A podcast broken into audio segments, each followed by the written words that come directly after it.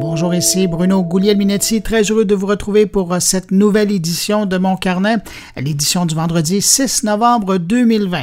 Au sommaire de cette édition, eh ben, le gouvernement fédéral a déposé cette semaine un projet de loi en Chambre pour mettre à jour la loi sur la radiodiffusion au pays, qui date quand même des années 90, en intégrant cette fois les géants de l'Internet.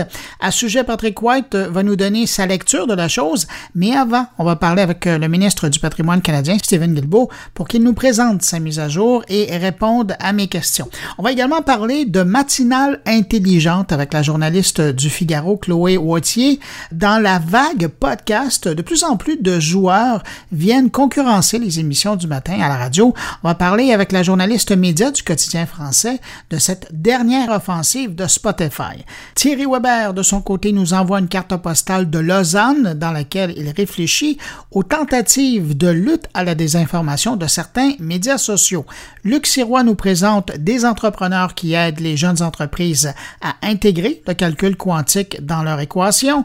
Et puis Stéphane Ricoul euh, a un coup de gueule cette semaine envers les algorithmes qui ont quelquefois des comportements bien juvéniles. Alors voilà pour le sommaire de cette édition. Juste avant de passer au survol de l'actualité de la semaine, je prends un moment pour saluer tout particulièrement cinq auditeurs de mon carnet qui ont laissé ici et là quelque part une trace de leur appréciation du podcast. Alors cette semaine, salutations toutes particulières à Sébastien Bourgeot, Mathieu Lachance, Joanne Fournier, René Caron et Jennifer Poirier. À vous cinq, merci pour votre écoute et merci à vous que je n'ai pas nommé mais qui m'écoutez en ce moment.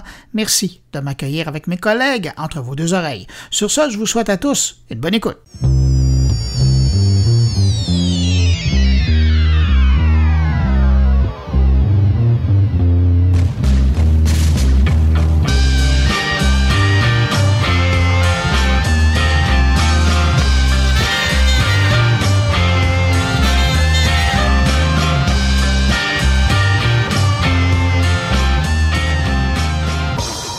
Cette semaine, l'Observateur des technologies médias a publié deux rapports, un sur les médias sociaux et l'autre plus particulièrement sur TikTok. Le rapport sur les médias sociaux pendant la pandémie se penche sur les changements dans l'utilisation des médias sociaux chez les francophones de 18 ans et plus. D'abord, il faut dire que euh, ces deux rapports confirment euh, que les médias sociaux ont aidé les Canadiens jusqu'à maintenant à rester connectés et à interagir entre eux pendant la pandémie. Autre fait intéressant, on note une augmentation de l'utilisation des réseaux sociaux par les internautes francophones au pays de plus de 65 ans. Sinon, on découvre que maintenant au Canada, 10% environ des internautes utiliseraient l'application TikTok. C'est trois fois plus qu'à l'automne 2019. Dans le groupe d'âge des 18-24, 40% des gens utilisent TikTok et chez les plus jeunes, les ados, on parle d'un taux de pénétration de 36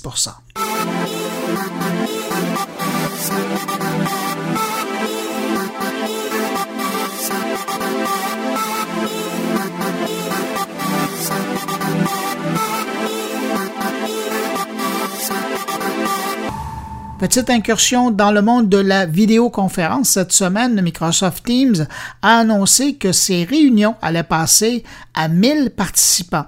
Je vous rappelle qu'en juin dernier, Teams avait annoncé que ces réunions virtuelles passaient à 300. Alors imaginez le bon, de 300, on est rendu à 1000 participants.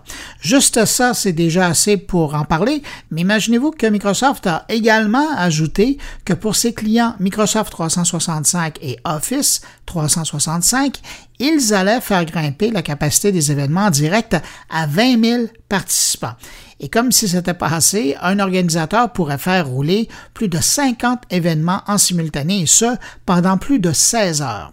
En apprenant cette information, je me suis dit que Microsoft faisait deux choses cette semaine. D'abord, il lançait le message clair qu'ils étaient présents dans le secteur de la vidéoconférence pour écraser la concurrence, mais également pour mettre la table en quelque sorte pour leur collaboration avec l'édition du CES 2021 qui devrait avoir besoin d'autant de capacités pour accueillir tous les visiteurs virtuels qui voudront jeter un coup d'œil du côté des activités de cette conférence.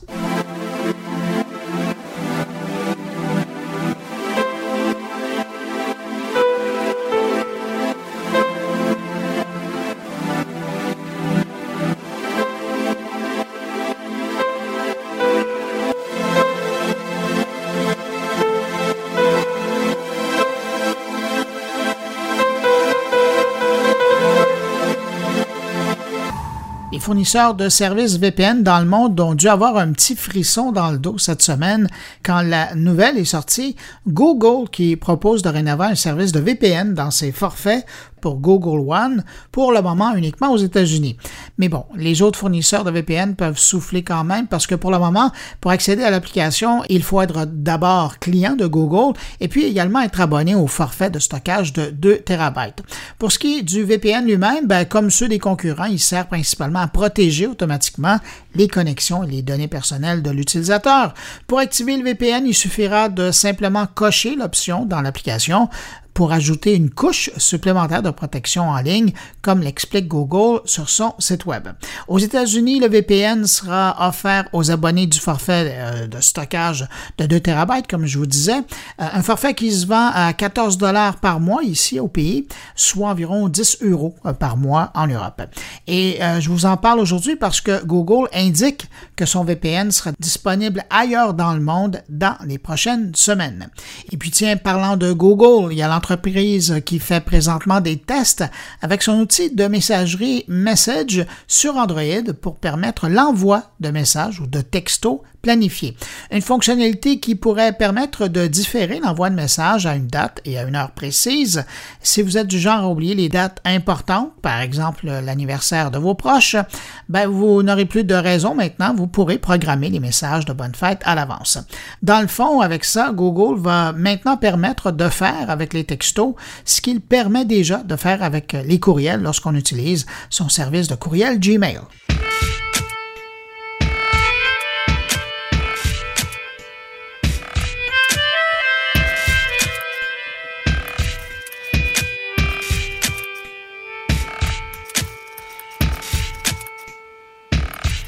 Je reste dans le domaine de la messagerie, mais cette fois avec WhatsApp qui propose désormais une fonctionnalité de messagerie éphémère à ses utilisateurs.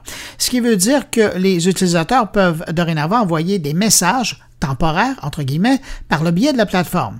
Et le fonctionnement est assez simple. Si vous cochez cette option de l'éphémère, tous les messages d'une même conversation seront automatiquement supprimés au bout de 7 jours. Et ça, ça inclut les textes, mais également les pièces jointes comme les photos, par exemple. Cependant, il faut que tous les interlocuteurs de la conversation soient d'accord parce que tous les interlocuteurs ont la possibilité de désactiver ou activer cette fonction à tout moment de la conversation. Mais gardez en tête aussi que la discrétion n'est peut-être pas nécessairement la vertu de cette fonctionnalité puisque les messages éphémères peuvent tout de même apparaître en mode aperçu si la fonction de notification de WhatsApp est activée.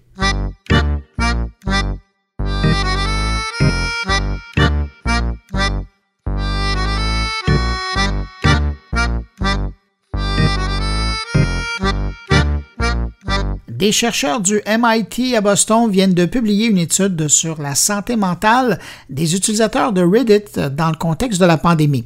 Pour ce faire, ils ont analysé et comparé plus de 800 000 textes publiés sur Reddit entre janvier et avril dernier. Vous imaginez la tâche? Ben, alors, ils ont fait appel à une intelligence artificielle pour leur donner un coup de main et percevoir le changement dans le moral des troupes.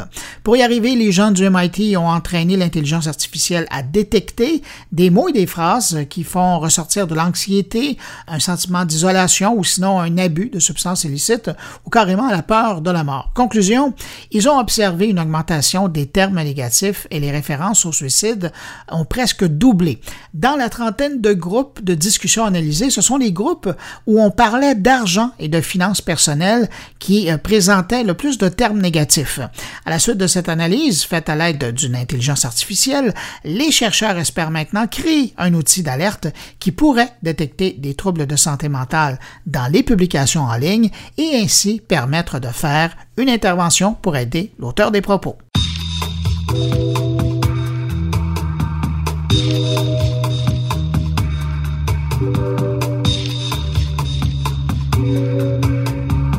Un clin d'œil en terminant ce survol de l'actualité numérique de la semaine, un clin d'œil à François Charon parce que c'est le nom d'un chroniqueur techno-québécois, mais c'est aussi le site françoischaron.com avec toute une équipe qui célèbre cette semaine les 15 ans de son existence en ligne. François me parlait des chiffres cette semaine par rapport à son site. françoischaron.com, c'est 26 000 chroniques et 600 millions de pages vues en 15 ans. Et aujourd'hui, c'est une moyenne de 1 million de visiteurs uniques par mois. Félicitations à l'équipe, je pense que c'est la moindre des choses qu'on puisse faire.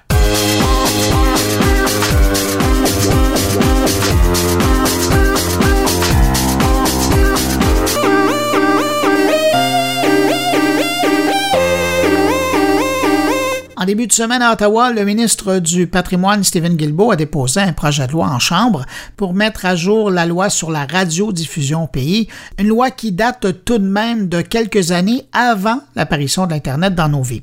Depuis, ben, bien des choses ont changé dans le paysage de la radio et de la télé, particulièrement avec l'arrivée de géants sur Internet qui changent la donne au pays. Alors, pour faire le point sur cette nouvelle approche du gouvernement et du CRTC, je vous propose deux choses le regard de Patrick White sur l'ensemble de la proposition, mais d'abord une entrevue avec le ministre Stephen Guilbeault qui répond à mes questions. Stephen Guilbeault, bonjour. Bonjour Bruno. Il y a deux ans et demi, quand votre prédécesseur Mélanie Joly a lancé les travaux de consultation, euh, la mise à jour de la loi devait servir, puis là, c'est comme quatre points euh, importants, à moderniser le cadre législatif, à mieux soutenir la création, la production et la distribution, à moderniser un système de radiodiffusion en déterminant comment les acteurs allaient être considérés, de quelle façon ils allaient contribuer au système. Puis on parlait aussi de l'intégration des principes de la neutralité du réseau. Ma question, est-ce que votre projet de loi répond à la commande qui avait été passée en juin 2018? Bien, je pense que le projet de loi répond à plusieurs des éléments, mais ne répond pas nécessairement à tous les éléments et certainement pas à tous les éléments du, du fameux rapport Yale qui a été rendu public au début de, de l'année 2019 euh, qui contenait plus de, de, de, 80 recommandations à la fois sur la question de la radiodiffusion et des télécommunications. évidemment, le volet télécommunications, ce n'est pas de ma responsabilité, mais de celle de mon collègue Navdim Baines. Puis là, la question, ben, je ne veux pas poser la question pour toi, mais peut-être la question suivante, c'est pourquoi ne pas avoir fait un projet de loi qui englobait tous les éléments? Et c'est certain que nous nous sommes posé la question, et dans un contexte de gouvernement minoritaire où on, ne contrôle pas tous les leviers au Parlement comme si on était majoritaire, d'une part. D'autre part, on ne sait pas pour combien de temps on, est là. Euh, puis on a vu il y a quelques semaines que ça a pas assez proche. Donc, on a préféré circonscrire, aller euh, à, l'essentiel euh, et, essayer de régler l'un des problèmes les plus criants, et c'est certainement pas le seul, mais qui est celui du rôle de plus en plus important que jouent les plateformes dans l'écosystème culturel et des enjeux que ça crée au niveau du financement de la culture, notamment au niveau audiovisuel, la musique également, au Canada. Donc, il y avait une importance d'avoir un consensus là-dessus. Ben, dans le monde qui est le mien, plus ton projet de loi est compliqué, plus il y a d'éléments, plus il y a de facettes, plus ça risque de prendre du temps euh, pour être capable de le faire adopter. Dans un contexte minoritaire, il faut avoir l'appui d'un ou de plusieurs partis. Il y a les, comités parlementaires, ensuite le Sénat. Alors, plus tu ajoutes des couches, plus tu ajoutes généralement des niveaux de difficulté et du temps. Et présentement, le temps n'est pas mon ami.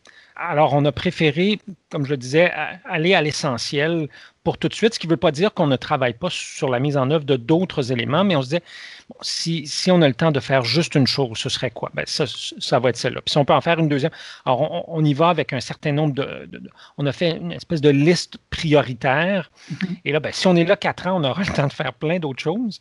Mais si on n'est pas là trop longtemps, au moins on aura eu le temps de, de s'attaquer à certains éléments névralgiques. Est-ce que je comprends, euh, Steven, que la neutralité du net, ce que Shakespeare appelait la net neutrality, est-ce que c'est sur votre to-do list? Est-ce que c'est encore dans le paysage? Parce que je suis passé à travers les modifications et je ne le vois pas dans, le projet de loi. Non, ce qu'on a fait à ce point-ci, c'est vraiment au niveau de, recréer un équilibre dans le système réglementaire au niveau de la radiodiffusion entre les diffuseurs canadiens ou traditionnels que sont euh, les belles médias, Cogeco, Radio-Canada, Canada, euh, euh, ben, CTV qui fait partie de Bell, mais, et, ainsi de suite. Et les diffuseurs en ligne qui ont fait, bon, d'un, cette loi-là sur la radiodiffusion, on, on, ne, on ne l'avait pas modernisée depuis pas l'invention d'Internet, mais certainement l'utilisation d'Internet au 91, la dernière modification. Donc, ça fait longtemps.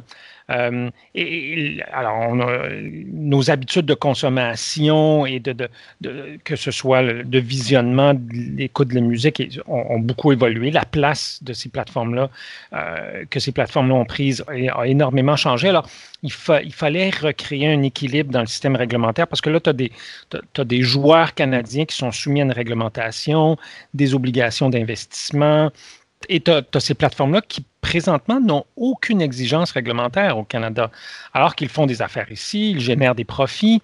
Il y a clairement une injustice et, d'un point de vue de système, un déséquilibre au niveau du système qui ne peut, pas, qui peut pas continuer. Ben justement, vous m'amenez à ma prochaine question. Est-ce que les joueurs canadiens et les joueurs étrangers dans le monde de la télécommunication, en tout cas ceux qui sont présents via les réseaux Internet, le réseau Internet, euh, vont être traités de la même façon pour ce qui est des redevances demandées aux web diffuseurs, ou est-ce que euh, dans votre tête, les joueurs canadiens vont être privilégiés? Parce que là, on parle autant des Netflix, Disney que des clubs Helico et Crave qui vont tomber euh, sous la juridiction de cette loi-là.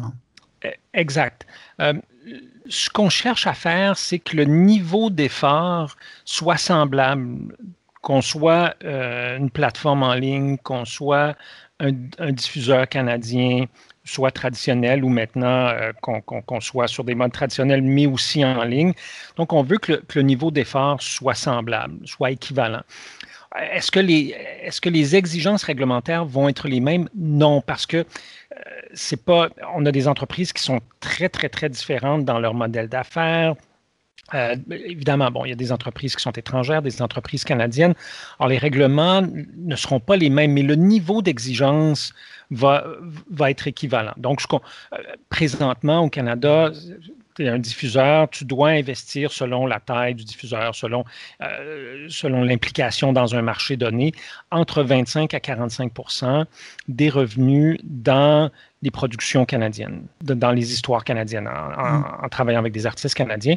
Alors, le, on va demander au, CRTC, donc qui est l'organe réglementaire au Canada qui s'occupe de ces choses-là, de tenir des audiences. Une fois que le projet de loi va être adopté, on va lui donner neuf mois pour faire ça, de s'asseoir avec les plateformes, avec les, les représentants de la Guilde des musiciens, les, les producteurs, les réalisateurs, euh, les entreprises canadiennes et de définir comment on va faire ça. Nous, en tant que législateurs, on dit au CRTC, ben, au bout de ce processus-là, voici ce qu'on cherche comme, objectif. On ne dit pas au CRTC comment faire son travail, mais on a la capacité de lui dire, ben, voici en termes de résultats ce qu'on veut les balises. Euh, vous avez décidé de ne pas inclure les réseaux sociaux euh, dans ce nouveau cadre législatif. Puis je me faisais la réflexion que pourtant, euh, eux, de plus en plus, sont présents dans le contenu vidéo. je pense du côté de Facebook, là, il y a toute l'initiative de Watch ou, encore à la limite Facebook Live, Periscope, Twitch. C'est quoi l'idée derrière ça? Ben, c'est-à-dire que de, a priori, vous avez raison, ils ne sont pas inclus, sauf s'ils agissent comme un diffuseur. Donc, euh, si Facebook se met à faire des productions à grand déploiement euh, sur, son réseau, qui est un peu l'équivalent d'une production qu'on verrait sur Netflix ou sur Crave ou sur, euh, sur Amazon Prime, ben, dans ces cas-là, la réglementation va s'appliquer. Et dans ces cas précis-là, Facebook va, va être traité comme un diffuseur au, au, sens de la loi. Mais à un moment donné, il faut, il faut mettre des limites. Puis l'enjeu, ce n'est pas, euh, c'est pas le contenu qui est généré par les, utilisateurs que, nous sommes qui, nous intéresse. Ce qui, est important du point de vue du gouvernement, c'est qu'est-ce qui a un impact matériel euh, au Canada sur, euh, sur les, productions culturelles? Et on va demander au CRTC, on va tracer une ligne, effectivement. Puis en deçà de cette ligne-là, ben, ceux et celles qui produisent n'auront pas d'obligation. Puis au-dessus de cette ligne-là, ils en auront, mais on peut s'attendre à ce que la ligne soit tracée auprès de grands joueurs. on cherche vraiment à, ce que le cadre réglementaire s'applique à ceux qui ont un impact, ceux, ceux, et celles, à la limite, qui ont un impact important, mais pas, euh, pas les gens qui, génèrent eux-mêmes leur, contenu. Je comprends de vos propos que euh, cette loi-là aura aucun impact, ou en tout cas, du moins, euh, inclura pas tout ce qui est YouTuber, podcaster canadien. Ces gens-là ne sont pas touchés. Non, avec l'exception YouTube est un bon exemple. YouTube de plus en plus va produire ses propres contenus, va, donc va agir comme un diffuseur. Alors, dans les cas où YouTube va faire ça, la réglementation va s'appliquer. Mais tout ce qui est contenu généré par ton podcast et, les gens qui, mettent eux-mêmes des, choses euh, en ligne, à, moins d'atteindre un niveau très important de, pénétration de marché, de, revenus générés par la publicité. Mais on parle de, on parle de quand même euh, quelque chose de, très élevé, mais sinon, euh, la réglementation ne s'appliquera pas. Ben merci. Euh, depuis le début, on parle beaucoup de, la vidéo, des services en ligne vidéo, mais cette loi-là, elle inclut aussi les services audio. Donc, ça veut dire que les Apple Music, mm-hmm. Spotify, Amazon Music sont touchés aussi par euh, cette, euh, ce, projet de loi-là. Oui, effectivement. De par l'impact très important que ces entreprises-là sur le secteur de la musique. Il y a un, phénomène qui est préoccupant, c'est-à-dire que, et certains vont dire, ah oui, mais euh, les revenus de, la musique en ligne augmentent au Québec, alors pourquoi il y a un problème? Ben, il y a un problème parce que ceux et celles qui, produisent cette musique-là, nos, artistes, musiciens, techniciens, reçoivent proportionnellement de moins en moins d'argent. Alors, il y a des gens qui font de l'argent avec, avec ça, certainement, mais ce ne sont pas nos artistes. Alors, il faut, qu'il y ait il faut là aussi qu'il y, ait, un rééquilibrage. Et dans le cas de Spotify ou d'Apple Music, ce ne sont pas des générateurs de contenu. Alors, eux, ce qu'on va leur demander de faire, c'est de mieux rémunérer nos artistes. C'est essentiellement leur contribution. Ce sera, on ne va pas demander à Spotify de commencer à produire de la musique ou euh, on ne demande pas aux entreprises de changer leur modèle d'affaires, mais on, leur demande de contribuer de façon équitable au système, puisque ces entreprises-là en bénéficient du système. Alors, si tu en bénéficies, tu dois contribuer. C'est un peu, un peu la règle. Donc, vous parlez en quelque sorte de redevance, mais de l'autre côté, ce que j'ai vu aussi dans le document, c'est qu'il y a aussi une démarche pour essayer d'améliorer la découvrabilité du produit mm-hmm, canadien mm-hmm. sur ces plateformes-là aussi. Oui, exact. C'est l'un des éléments euh, qui nous vient d'ailleurs hein, du rapport Yale dont, on parlait un peu plus tôt, que ce soit facile lorsqu'on arrive sur l'une de ces plateformes-là, que ce soit pour la musique ou pour du contenu audiovisuel, euh, de, trouver du contenu québécois et canadien sans avoir à chercher de midi à 14 heures, sans que ce soit caché dans le fin fond de la cave. C'est pas très compliqué. Là. Je pense qu'il n'y a, a, pas beaucoup d'enjeux pour les entreprises à ce niveau-là. Elles, sont capables de tailler sur mesure pour nous, euh, grâce aux algorithmes, des, profils qui, répondent à, à, nos besoins. Alors, on leur demande simplement d'ajouter cet élément-là. Je ne m'attends pas à ce qu'il y ait beaucoup de résistance de ce côté-là un des absents dans le projet de loi que je ne voyais pas du tout, et ça me surprend parce que c'est devenu un gros joueur dans le monde de l'industrie du divertissement, c'est l'industrie du jeu vidéo. Est-ce que vous ça, est-ce que vous l'avez pris puis vous la mettez sur votre to-do list? Euh, non, c'est vrai que c'est vrai que c'est un c'est vrai que c'est un très gros joueur. Dans le cas de dans le cas de l'industrie vidéo, on, a on a évidemment étudié la possibilité de le faire pour, pour se rendre compte finalement que dans ce cas-là, il n'y a pas de pas de déséquilibre de marché. L'industrie est assez homogène, c'est-à-dire qu'il y a des petits joueurs, des moyens joueurs et des gros joueurs, mais, mais sinon, en termes, en termes d'industrie, ça se ressemble beaucoup. On n'est pas dans, on n'est pas dans, dans le cas dont on parlait précédemment, où on a des entreprises qui sont installées depuis longtemps euh, au Canada, euh, et là arrivent des nouveaux joueurs qui viennent complètement bouleverser l'écosystème. C'est pas le cas dans le jeu vidéo. Alors on, ah ben ça, on l'a vécu précédemment, mais c'est plus le cas maintenant, c'est ça? Oui, c'est ça. Je pense que maintenant, euh, il n'y a pas pour nous de, problème à régler dans ce cas-là évidemment, euh, la, question qui est sur le pin bien des gens, c'est pourquoi ne pas avoir été de l'avant avec l'obligation de percevoir la TPS euh, par les services étrangers? Parce que systématiquement, quand on parle des GAFAM et des autres joueurs, euh, c'est toujours l'histoire qui revient, mais on n'en fait pas mention dans le projet de loi. Bien, effectivement, je suis le ministre du patrimoine, je ne suis pas le ministre des Finances. Alors, tout ce qui concerne les questions de taxation relève du ministère et de la ministre des Finances, euh, nous avons pris un engagement électoral euh, de faire en sorte que tous les GAFAM payent la, TPS. En fait, dans le discours du trône, il y avait quand même euh, un langage très fort sur, sur, la question de, de, la taxation et des GAFAM. Alors, c'est une discussion que nous avons, la, ministre des Finances et moi, et qu'elle-même a avec plusieurs autres acteurs. Le premier ministre Trudeau, à la fin de 2019, il y a presque une éternité, mais avait déclaré sur les ondes de Radio-Canada qu'il s'attendait, si je me souviens bien de ce qu'il avait dit, qu'il s'attendait à ce que la question de la TPS pour les gens du web soit réglée dans le prochain budget fédéral. Or, à cause de la pandémie, ce budget-là n'a jamais été déposé, mais il, y aura un énoncé économique d'ici la fin de l'année, il y aura un budget. Alors, dans ce cadre-là, moi, je, serais assez surpris de, ne pas voir euh, cet élément-là, soit dans l'énoncé économique, soit dans le budget. Steven Guilbeault, euh, dans les nouveaux éléments qu'on va apparaître dans ce projet de loi-là, il y a une bonne nouvelle du côté euh, du CRTC, c'est que vous leur donnez des dents finalement. Ça fait des années qu'ils doivent imposer, en tout cas, ils essaient de contrôler ce qui se passe, mais jamais euh, auparavant, ils ont pu imposer des pénalités financières aux entreprises. Dans le fond, c'est que vous avez un permis, une licence pour diffuser ou pas, mais ceux qui étaient pas, qui en avaient pas de besoin, étaient pas contraints trop trop. Là, avec le projet de loi, vous voulez qu'ils aient une force pour contraindre les entreprises. Effectivement, c'est un, excellent point. En fait, l'un des problèmes du CRTC, c'est que, pour reprendre une analogie euh, commune au Québec, dans, pas beaucoup d'outils dans sa boîte à outils. En fait, le, CRTC avait à peu près juste un seul outil, puis c'était une bombe nucléaire. C'était la capacité d'enlever la licence à un diffuseur ce qui est évidemment très controversé, très compliqué. Et en plus, cette bombe nucléaire-là ne fonctionnait pas euh, euh, au niveau des plateformes parce que ces entreprises-là n'ont pas de licence au, Canada. Donc, euh, il, fallait, il fallait imaginer un mécanisme qui permettrait au CRTC de, pouvoir imposer la réglementation et évidemment, les pénalités, euh, c'est un langage que les, entreprises connaissent bien, euh, les pénalités monétaires.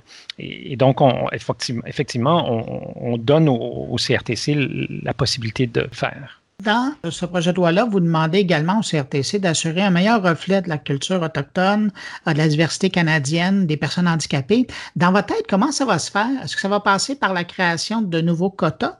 Euh, ce sera vraiment le CRTC qui va déterminer les mécanismes précis. Moi, je ne suis pas nécessairement fan de, de, quotas dans la mesure où euh, le minimum peut rapidement devenir le maximum.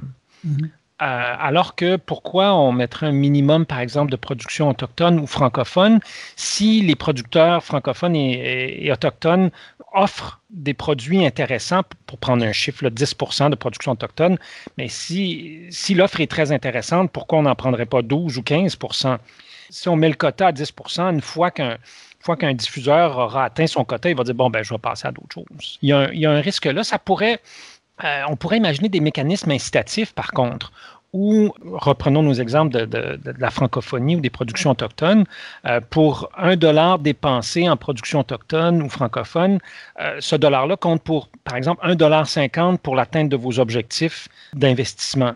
alors, je pense qu'il y a des façons, outre que le quota, de, de nous assurer qu'il y ait une offre intéressante et une diversité intéressante au niveau de la production innover dans l'incitation? Ben, moi, je, pense que c'est un modèle qui va plaire beaucoup aux entreprises. Il faut éviter dans notre réglementation, je pense, d'être euh, très figé. Parce que, comme vous le savez très bien, beaucoup mieux que moi, la technologie évolue très rapidement. Et, et, là, on en parlait tout à l'heure, le cadre réglementaire, on n'y avait pas touché depuis 1991. Si on se donne un cadre réglementaire très rigide, euh, puis qu'on n'y touche pas avant 30 ans, on, va, on va retrouver le même genre de problème. La technologie va avoir évolué plus vite que le, législateur. Et là, on va avoir d'autres problèmes structurels. Si notre cadre réglementaire est, flexible et qu'il offre aux entreprises différentes façons d'atteindre les objectifs, moi, dans le fond, ultimement, ce qui m'importe, c'est pas, pas comment ça se fait, c'est l'objectif. On veut plus de production francophone, on veut plus de production autochtone.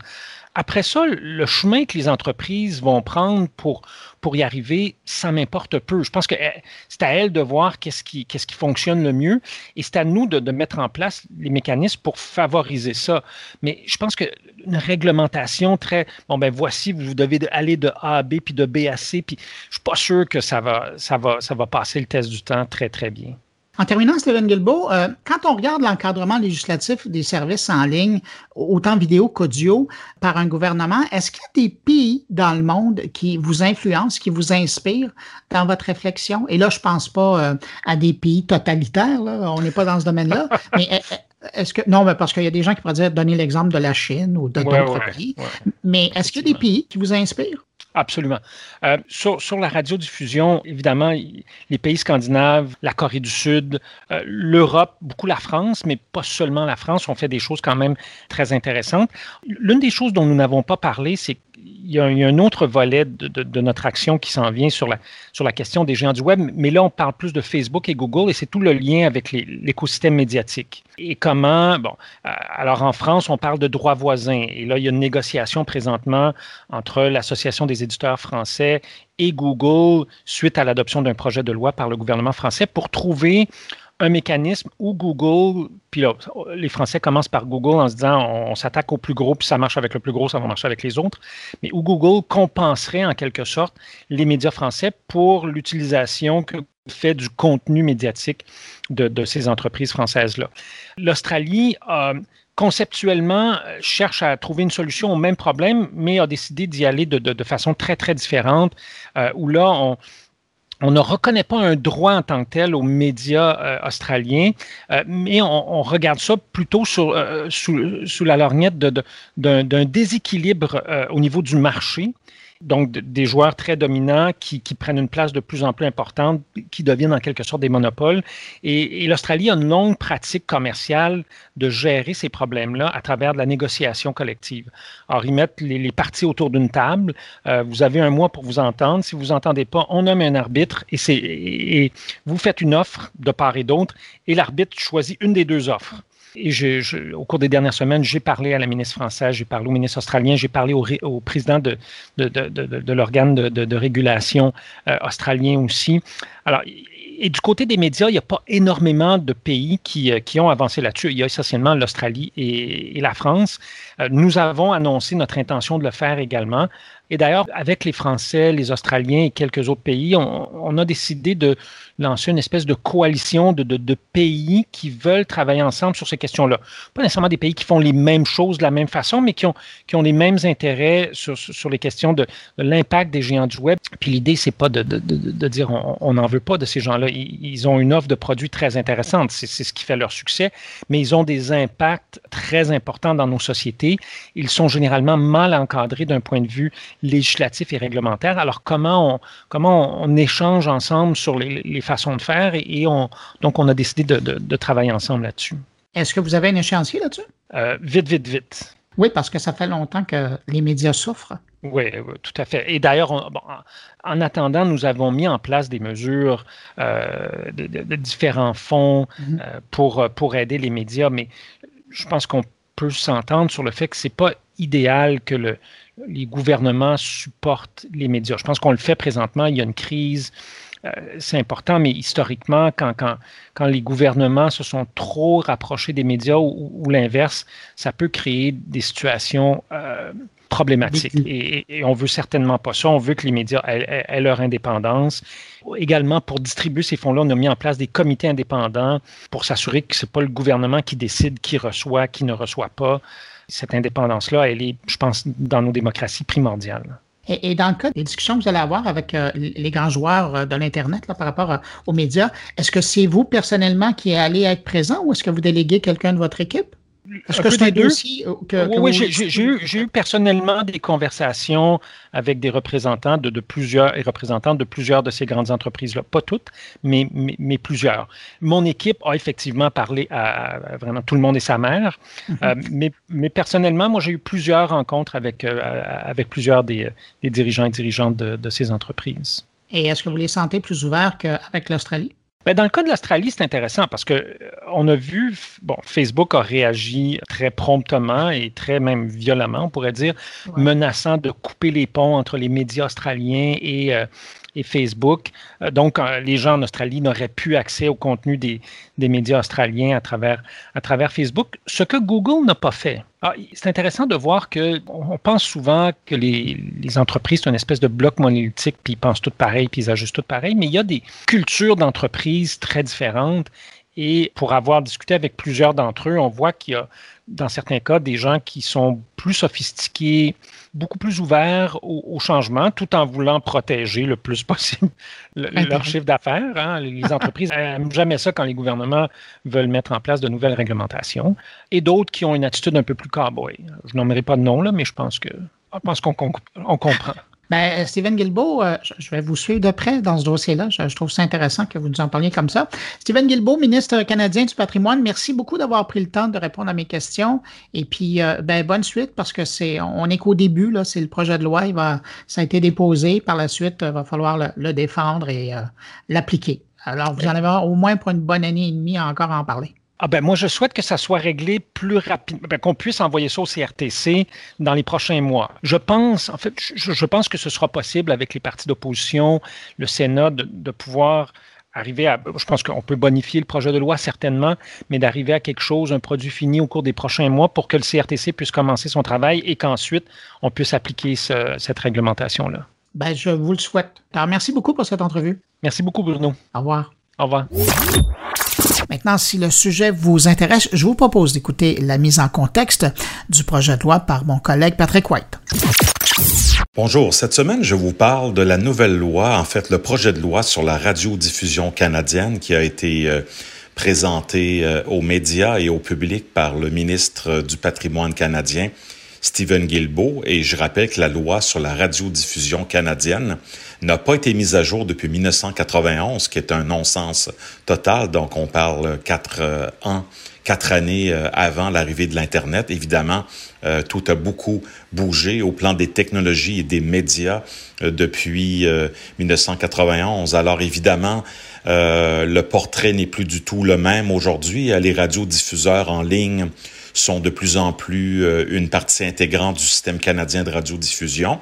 Donc, ce nouveau projet de loi-là, euh, qui va peut-être être adopté ou jamais adopté parce que les libéraux sont minoritaires. Il va y avoir encore des, des consultations avec le CRTC.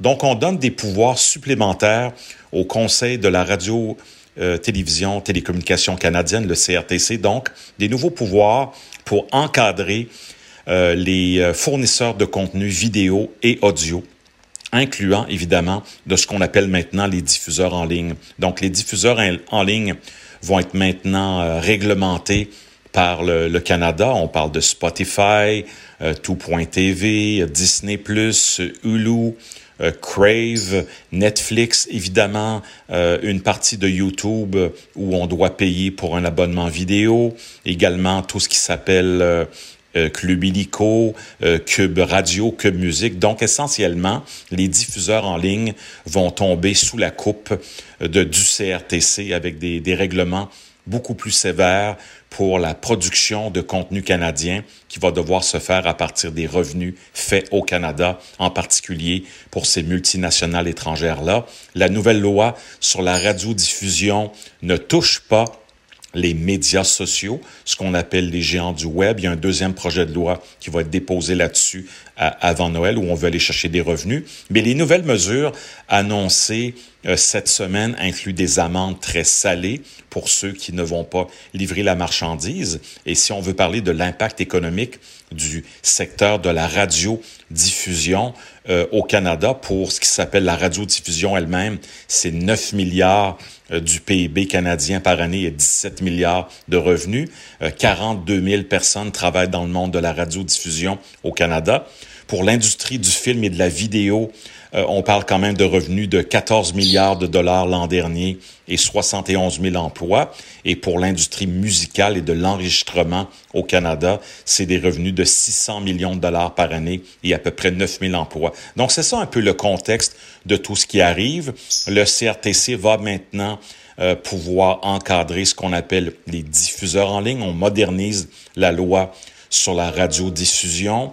On sait que les revenus euh, des services de vidéo en ligne ont augmenté de 90% par année au cours des deux dernières années. Et pendant ce temps-là, les revenus des entreprises de radiodiffusion traditionnelles ont subi une diminution soutenue de 2% par année euh, depuis cinq ans. La dominante, la domination changeante du marché est illustrée en particulier, c'est ce qu'on dit dans le rapport par Netflix, qui est maintenant euh, à présent, présentement dans la plupart des ménages canadiens. 62% des Canadiens ont un abonnement Netflix à la maison. Et tout ça, ben, ça a généré un milliard de revenus au Canada en 2019. Donc, il y a vraiment un enjeu où les radiodiffuseurs en ligne, les diffuseurs en ligne de contenu vidéo et audio ne sont pas tenus de soutenir euh, la culture canadienne, le contenu canadien. Et là, maintenant, euh, ça va changer. Donc, c'est également, on veut également augmenter les redevances pour les artistes musicaux, les musiciens, les chanteurs, les groupes de musique. Donc, évidemment, on veut euh, aller de l'avant avec ce projet de loi-là. Et évidemment, au cours des prochaines semaines, on va demander au CRTC de mettre en œuvre un cadre réglementaire. Euh, il va y avoir des consultations aussi. Et euh, on va avoir une stratégie finalement qui va faire que la loi va s'appliquer. On va également, avec ce projet de loi-là, avoir un système de surveillance et de partage d'informations. Ça, c'est important. Euh, et évidemment, les médias sociaux, comme je l'ai dit, ne seront pas soumis à la réglementation. Il n'y a pas d'impôts, de taxes supplémentaires qui vont euh, être allés chercher, qu'on va aller chercher là. Mais on prévoit à partir de 2023, avec ce nouveau système-là, 830 euh, millions de revenus annuels de plus euh, en contenu musical canadien, en ce qu'on appelle des histoires canadiennes, mais ça peut être des reportages, ça peut être des documentaires, des films, des téléséries, des séries. Donc, le CRTC va imposer des obligations euh, semblables aux diffuseurs en ligne, surtout américains, on le voit, mais ça touche quand même ce qu'on disait, les tout.tv, les cubes radio, euh, évidemment un club illico, Crave aussi, qui appartient à Bell Media. Il va y avoir des amendes pour les violations quand on se conforme pas aux ordonnances quand on va diffuser sans une interdiction. Il va falloir donner des informations au CRTC. Et évidemment, euh, tout ça, euh, c'est pour, pour, donner des incitatifs pour changer le modèle canadien de radiodiffusion. Euh, essentiellement, quand on parle de télédiffuseurs, on parle de TVA, de Radio-Canada, de Nouveau, de Global CTV.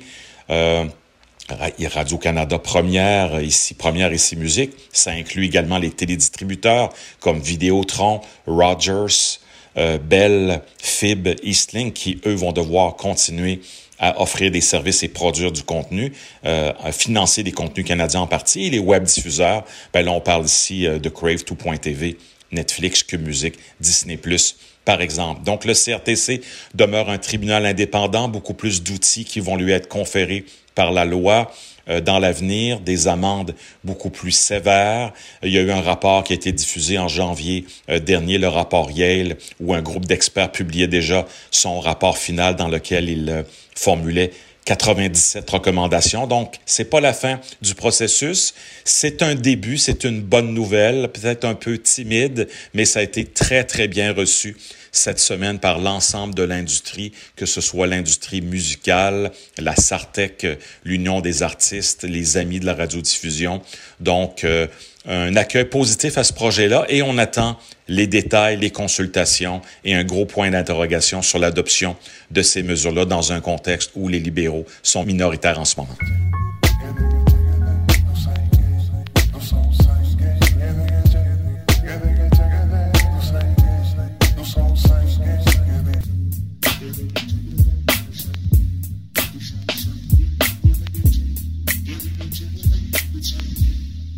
Krishna. Changement de sujet ou peut-être pas finalement, on va maintenant parler des rendez-vous audio du matin. Il y a probablement encore des gens parmi vous qui, le matin venu, écoutent la radio en vous levant ou en vous préparant pour la journée. Ça, c'est ce que font des millions de personnes depuis les années 1920. Mais là, on commence à voir apparaître des producteurs de contenu audio, de podcasts, euh, qui proposent des rendez-vous qu'on pourrait décrire comme étant des matinales intelligentes. Imaginez les informations que vous désirez connaître dans les domaines qui vous intéressent, entrecoupés de la musique que vous aimez matin après matin. C'est comme la radio du matin, mais plus personnalisée, plus intelligente.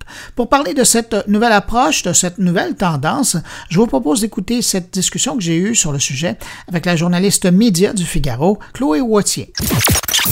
Euh, Chloé Wattier, dans le Figaro, vous parliez de cette nouvelle initiative euh, du service euh, Spotify qui commence à, aux États-Unis à offrir aux Américains, aux utilisateurs américains, un type de contenu qui pourrait ressembler très étrangement à une matinale comme on les entend à la radio. Dans votre papier, vous parlez d'initiatives qui sont faites en Amérique du Sud. Avez-vous l'impression que c'est une tendance qui est en train de s'installer? Bah, en tout cas, c'est une tendance que Spotify essaie d'installer euh, depuis à peu près un an. On voit qu'il multiplie un peu les tentatives pour euh, prendre ce créneau bah, qui est quand même assez précieux des personnes qui vont, qui se déplacent pour aller travailler, qui sont dans leur voiture, qui sont dans le train, qui sont dans le métro euh, et qui cherchent, outre écouter de la musique, à également s'informer. Et euh, donc, ils ont multiplié les initiatives. Donc, euh, comme vous disiez, en Amérique latine, par exemple, début 2019, ils ont lancé des partenariats avec des journaux en Colombie ou au Brésil. Euh, l'idée étant de coproduire avec eux des programmes d'une trentaine de minutes à peu près à écouter le matin qui décortique l'actualité euh, un petit peu sur le modèle euh, du Daily du New York Times, le mhm. fameux. Euh, donc voilà, donc c'est un programme qui est disponible tous les matins à partir de 6 ou 7 heures du matin à peu près pour, pour ces pays-là. Et ça, c'est une première tentative. Et ils sont montés euh, encore en puissance l'année suivante, euh, pardon, au cours de l'année 2019, avec le service Your Daily Drive. Alors, je ne sais pas si c'est disponible au Canada, euh, mais ça l'est. Ça l'est aux États-Unis, ça l'est en Australie, au Royaume-Uni, en Allemagne, encore en France. Et grosso modo, c'est un service, c'est une sorte de playlist que Spotify va faire automatiquement tous les matins, qui mêle de la musique que vous aimez bien, par rapport à vos habitudes d'écoute sur Spotify, mais aussi des podcasts d'information euh, qui va les piocher auprès de partenaires. Donc, euh, par exemple, le Financial Times, The Economist, The Atlantic, la BBC, et aussi de quelques podcasts euh, d'information sportifs ou des, des, podcasts d'information de sciences que détient Spotify en propre. Et donc, ça vous fait une sorte de playlist généré par un algorithme euh, qui est censé voilà, vous offrir une sorte de, de, panel de points de vue sur euh, l'actualité du jour, même si voilà, bon, ça repose sur un algorithme, donc évidemment parfois les, on va dire, le résultat peut être un peu baroque.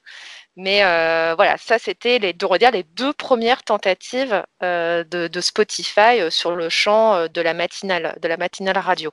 Et ça c'est quand même intéressant parce qu'auparavant on connaissait entre guillemets le podcast comme vous le disiez le délai qui permettait de faire une rétrospective de l'actualité. Il y avait aussi la bonne vieille entre guillemets playlist qui vous permettait d'écouter votre musique, mais d'amener, de faire un amalgame des deux grâce aux algorithmes qui, qui personnalisent l'expérience, on se rapproche tranquillement pas vite de la radio traditionnelle. En fait, ce qu'on pouvait reprocher peut-être à la version Daily Drive, à la version algorithmique, c'est que voilà, c'est un algorithme qui décide ce que vous allez écouter côté information, côté news. Euh, il peut y avoir quand même des manquements et je pense que c'est ce qui a nourri le projet qui vient de sortir aux États-Unis qui s'appelle The Get Up, où on garde l'algorithme pour générer la musique, enfin les, morceaux de musique que vous allez entendre pendant ce programme, mais par contre tout le volet information et talk, euh, là par contre c'est le même pour tout le monde. Il est enregistré chez Spotify, réalisé par Spotify avec des journalistes. Et c'est un talk qui est divisé en trois parties. Une première partie, les, titres du jour.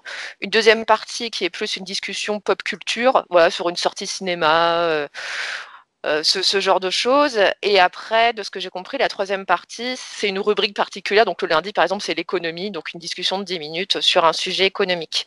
Donc euh, là, voilà, on, va remettre plus de l'éditorialisation, en fait, euh, dans, dans, ce programme, en disant, bon, l'information, ça va être la même pour tout le monde, mais on va panacher ça avec la musique que vous aimez bien. Donc ce qui est censé vouloir dire, c'est mieux que la radio musicale que vous écoutez le matin pour avoir un petit peu d'infos et un petit peu euh, de, choses un petit peu légères. Euh, en plus, on vous propose de la musique euh, à votre goût. Et c'est drôle hein, parce que parallèlement est en train de s'organiser par l'ancien patron du magazine Slate un projet qui s'appelle Cast City qui lui justement veut permettre d'offrir des podcasts du matin dans différentes grandes villes américaines. Ils sont en train de faire le, le recrutement des gens qui vont travailler là-dessus à partir de cet hiver.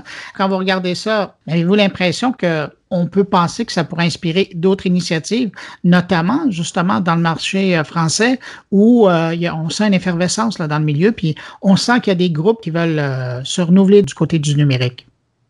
Alors, du côté français, il y a eu une initiative très intéressante il y a deux ans qui venait d'une start-up, une petite start-up qui s'appelait Les Croissants.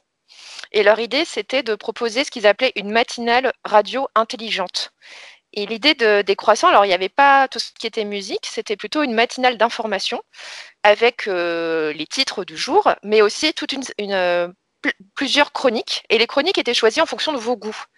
Et euh, c'était pas un algorithme qui décidait ce que vous alliez écouter euh, par rapport à des données collectées, on ne sait pas trop comment. C'était l'utilisateur qui disait moi j'aime bien la politique, euh, j'aime bien les jeux vidéo, j'aime bien le cinéma, j'aime bien les séries. Et à partir de là, automatiquement, les, croissants lui concoctaient tous les matins. Donc, c'était dès 6h ou 7h du matin. On choisissait l'horaire qu'on souhaitait. Et on avait, on, a, on voyait arriver sur notre smartphone une matinale d'une demi-heure à peu près qui mélangeait bah des chroniques sur des sujets qui nous intéressent et en plus bah, les titres du jour, histoire d'avoir quand même l'actualité centrale de la journée. Et ça, c'était une startup très intéressante qui malheureusement a fermé au bout d'un an et demi parce que bah, c'était une, c'était des passionnés qui faisaient ça. Ils n'avaient pas du tout d'appui euh, de gros médias. Ils avaient, ils avaient eu beaucoup de mal à avoir des financements, mais ils avaient quand même réussi à recruter 1800 euh, abonnés, ce qui est quand même euh, plutôt, plutôt pas mal, qui est plutôt pas mal pour voilà une startup qui s'est montée dans son coin avec ses propres, ses propres moyens, parce que tout a été financé en propre hein, pour, pour les croissants.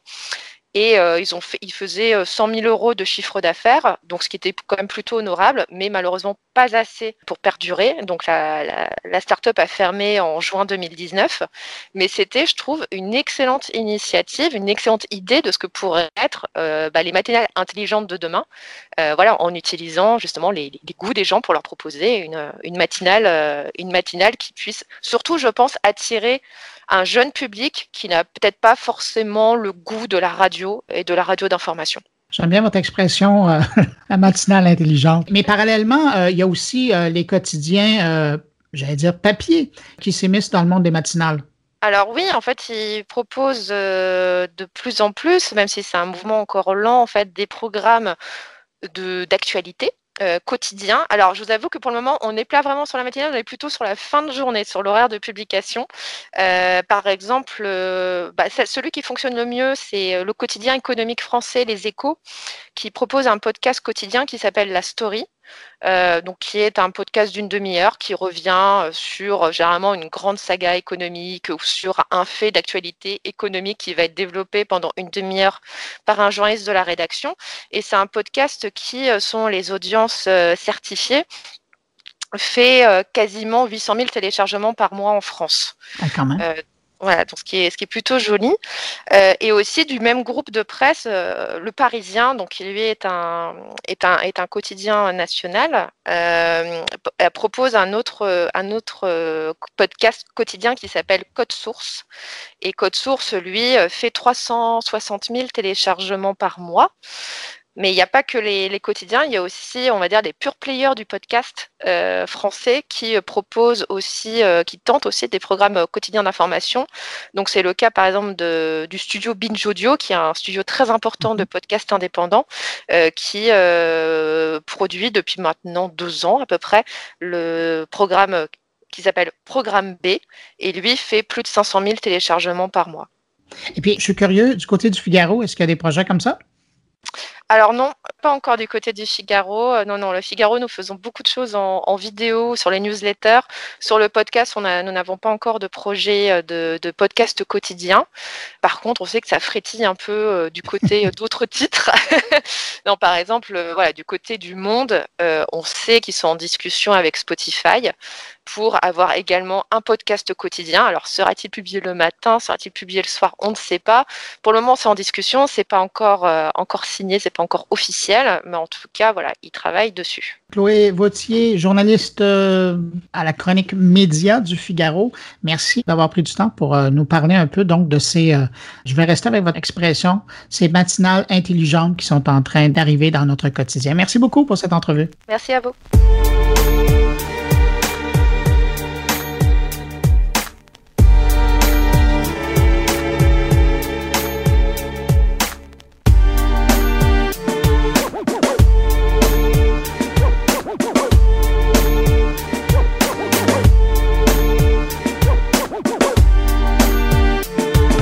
Thierry Weber nous envoie une carte postale de Lausanne dans laquelle il réfléchit aux tentatives de lutte à la désinformation de certains médias sociaux.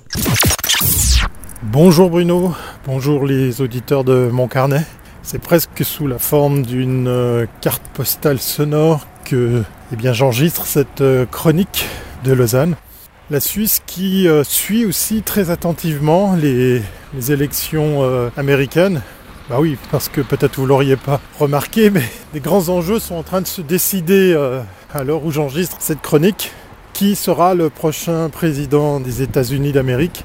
Biden, Trump on va pas parler politique, mais on va immanquablement euh, parler de, ce qui se passe aux États-Unis.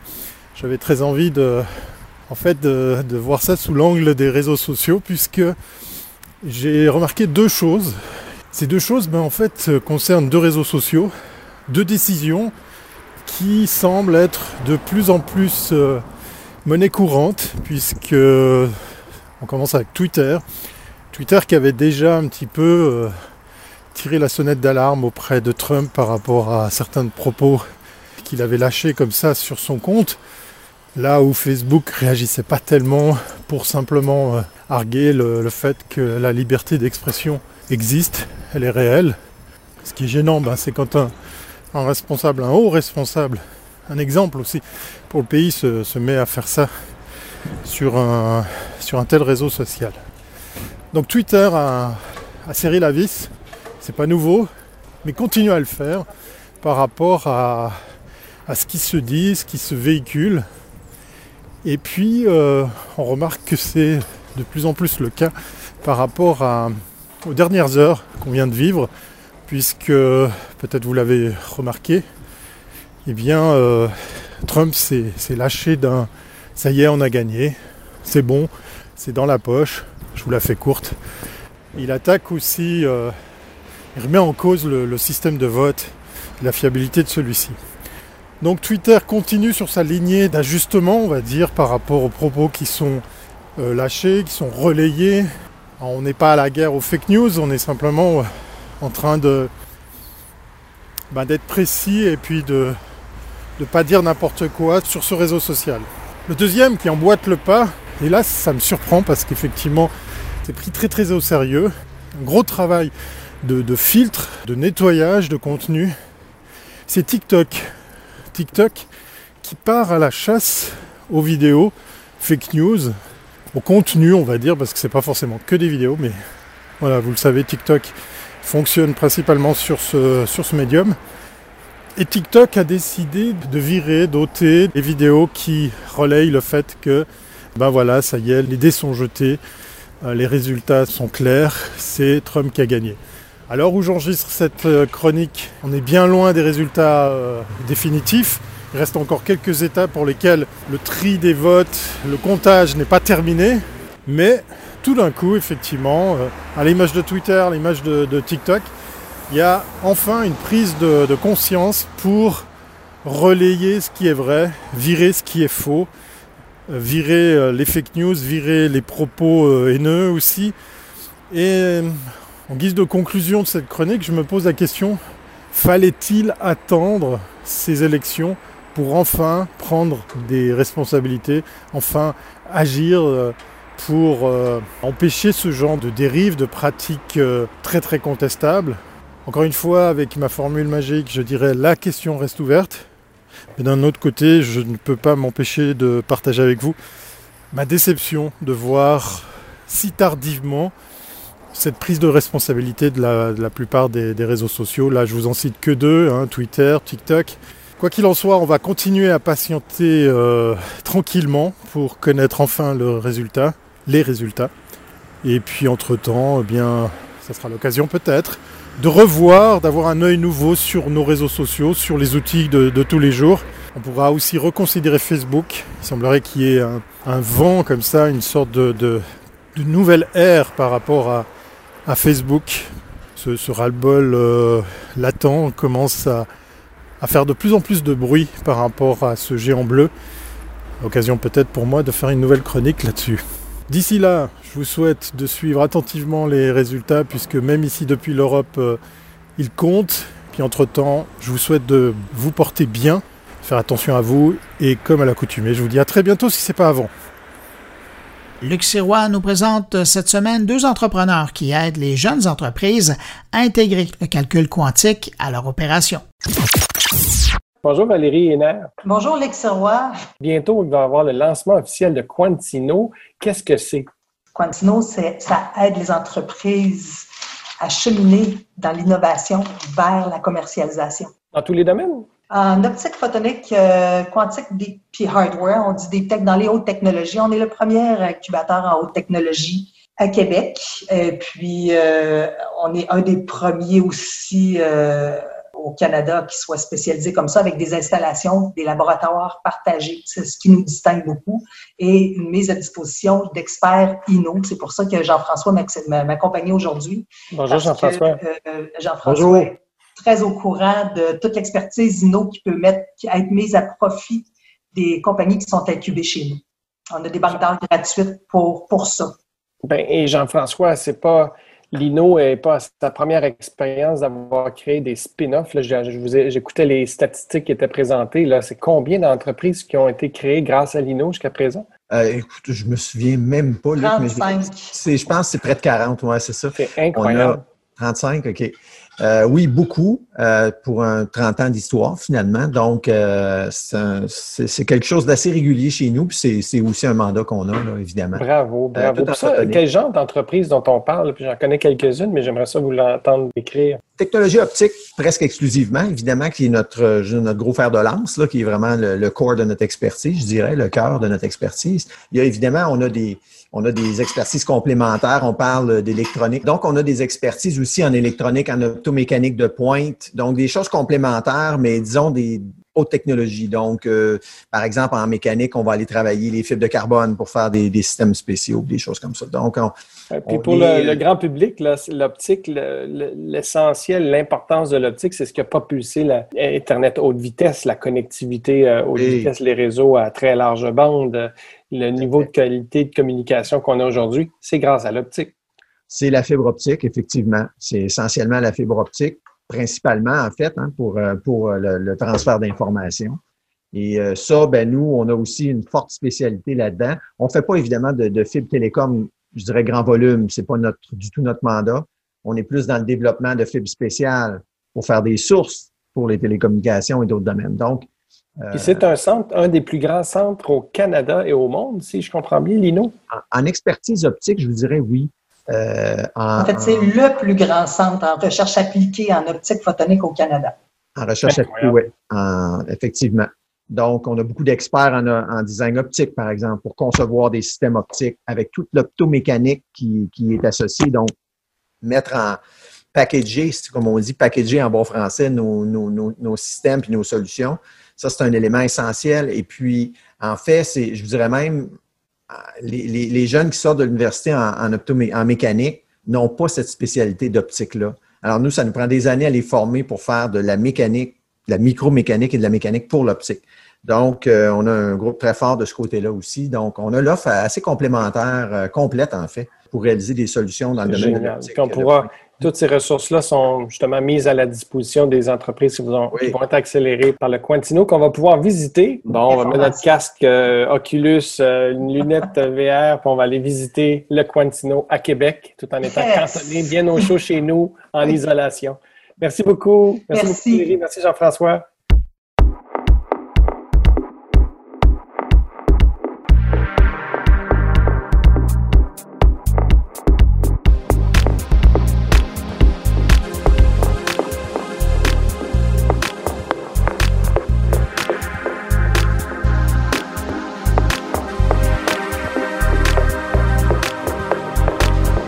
De Stéphane Ricoul qui fait dans le coup de gueule cette semaine envers les algorithmes qui ont certains comportements plutôt juvéniles.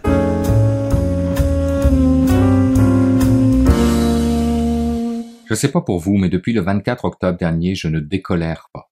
Le 24 octobre, c'est la date de sortie d'un premier article dans la presse de Caroline Touzin et Gabriel Duchesne.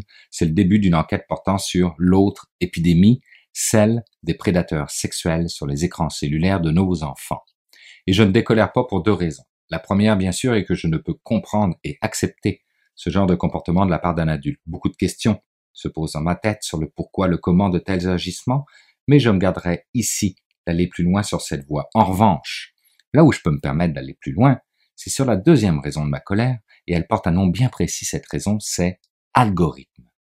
Pouvez-vous me dire comment se fait-il qu'on est capable aujourd'hui de concevoir des algorithmes ultra performants qui sont capables jusqu'à influencer l'avenir politique d'une nation, qui sont capables de déstabiliser une démocratie, qui sont capables de décupler les profits d'une entreprise, mais qui sont pas foutus de détecter un être psychologiquement instable qui est sur le point de bousiller une enfance? Dans sa publication la plus récente sur la technologie et la démocratie, la Commission européenne indique clairement que les flux d'informations et les systèmes de recommandation automatisés sont conçus pour maximiser l'attention des utilisateurs en anticipant nos préférences présumées qui peuvent mener à la publication de contenus polarisants, trompeurs, extrémistes ou autrement problématiques. Cette même commission déclare que les preuves de l'existence des bulles de filtrage sont ambivalentes même s'il existe de sérieuses et légitimes préoccupations concernant les chambres d'écho et de poursuivre en disant que le système de recommandation sur YouTube, et oui, ils citent à proprement dit YouTube dans leur étude, tend à offrir aux spectateurs un contenu plus extrême à chaque étape. Autrement dit, les algorithmes ne font rien pour lutter contre la polarisation en ligne. Et pourtant, quand on parle de YouTube, on se souvient qu'en 2019, ils avaient supprimé plus de 400 chaînes et des dizaines de milliers de commentaires en lien avec des prédateurs sexuels. Mais quid de leur algorithme? Super performant cet algorithme, toujours prêt à vous suggérer une vidéo de plus qui va toujours un peu plus loin. Mais ils sont pas les seuls. Une enquête de la BBC révèle les défaillances du système de modération de TikTok concernant les comportements inappropriés d'adultes envers des mineurs. Un TikTok dont la valeur est, je le rappelle, basée sur son algorithme, j'en ai parlé abondamment un peu partout, donc un algorithme ultra performant étant donné la valorisation monstrueuse de TikTok, mais qui n'est pas foutu de réagir aux comportements inappropriés d'adultes envers des mineurs pourtant signalés à cette même plateforme. Et c'est vrai pour tous les réseaux sociaux. Comment Pouvez-vous m'expliquer qu'un adulte qui s'est rendu en voiture sur son lieu de travail et qui, avec l'ordinateur de sa boîte, est capable de se faire passer pour un mineur? Allô, l'algorithme, peux-tu un instant avoir un raisonnement qui tienne la route? J'avais comparé un jour les géants du numérique à des éternels adolescents qui défie tout et tout le monde en se croyant plus intelligent que le reste de la planète, et je vais finir par croire que ces fameux algorithmes sont également des adolescents dont la matière grise est ultra développée, mais dont la matière blanche est absente. Ce biais algorithmique à vouloir ignorer pour mieux engranger les likes, les vues et les partages, et surtout les heures de consommation d'écran, n'est ni plus ni moins qu'un idiolescent si on le laisse faire. Les batailles que notre société doit mener sont nombreuses. On s'entend là-dessus. Mais pour citer le neuroscientifique Michel Desmurget dans son livre The Digital Geek Factory, il n'y a tout simplement aucune excuse pour ce que nous faisons à nos enfants et pour la façon dont nous mettons en danger leur avenir et leur développement. Alors de grâce, cher algorithme, pourriez-vous enfin vous doter d'une conscience altruiste pour le bien de tous, s'il vous plaît?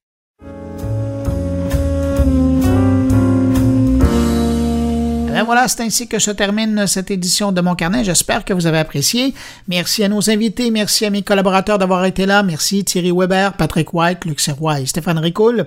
Je vous le rappelle, n'hésitez pas un instant à passer le mot autour de vous si vous pensez que mon carnet peut intéresser amis, connaissances ou abonnés. C'est simple, hein, vous les invitez à se rendre sur euh, mon blog, moncarnet.com, ou sinon d'aller visiter leur plateforme préférée d'écoute de balado et ils trouveront mon carnet là-dessus. Sinon, ben, si vous, vous désirez me laisser un mot, vous pouvez le faire en passant par les réseaux sociaux, en utilisant le hashtag moncarnet ou en utilisant l'adresse podcast moncarnet en un mot, gmail.com. Ou encore, ben, vous visitez le blog mon carnet.com. Je peux également vous y lire. Merci d'avoir été là. On se retrouve la semaine prochaine pour une nouvelle édition de Mon Carnet. Au revoir. Portez-vous bien.